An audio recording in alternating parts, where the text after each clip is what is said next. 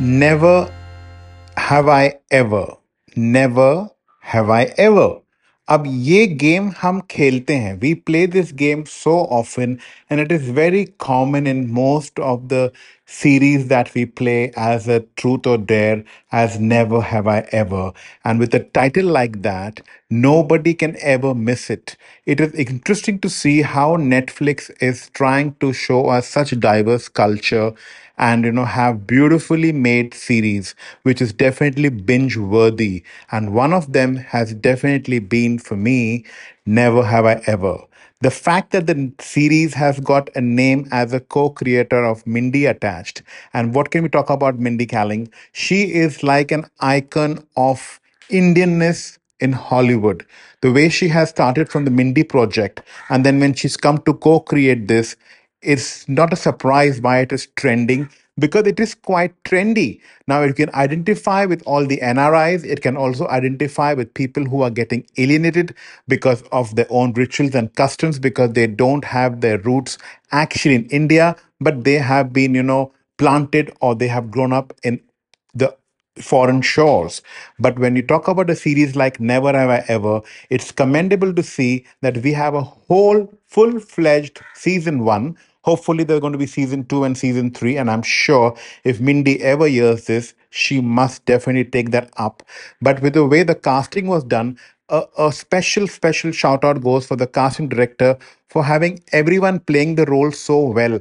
Uh, you know, it is a lot of star cast from Glee. And if you talk about Glee, talk about Riverdale, talk about Elite, there are all these series that are made with uh, uh, you know high school or a college kind of a campus as a background and then you have this main character devi which I think was beautifully, beautifully played by Maitreyi. And I'm sure her auditions and her selection was very, very consciously done. It was beautiful to see such a main uh, stream series made trending all over the world because everybody can identify in every second household abroad is Indian and we all have some Indian friend or the connection with the curry. The kind of small nuances about the praying, about the pandit, about the temple, about the dance, about the costume has been given full attention and it's commendable for the four directors. I think there has been Kabir, Anu, Linda and Tristram who have directed these.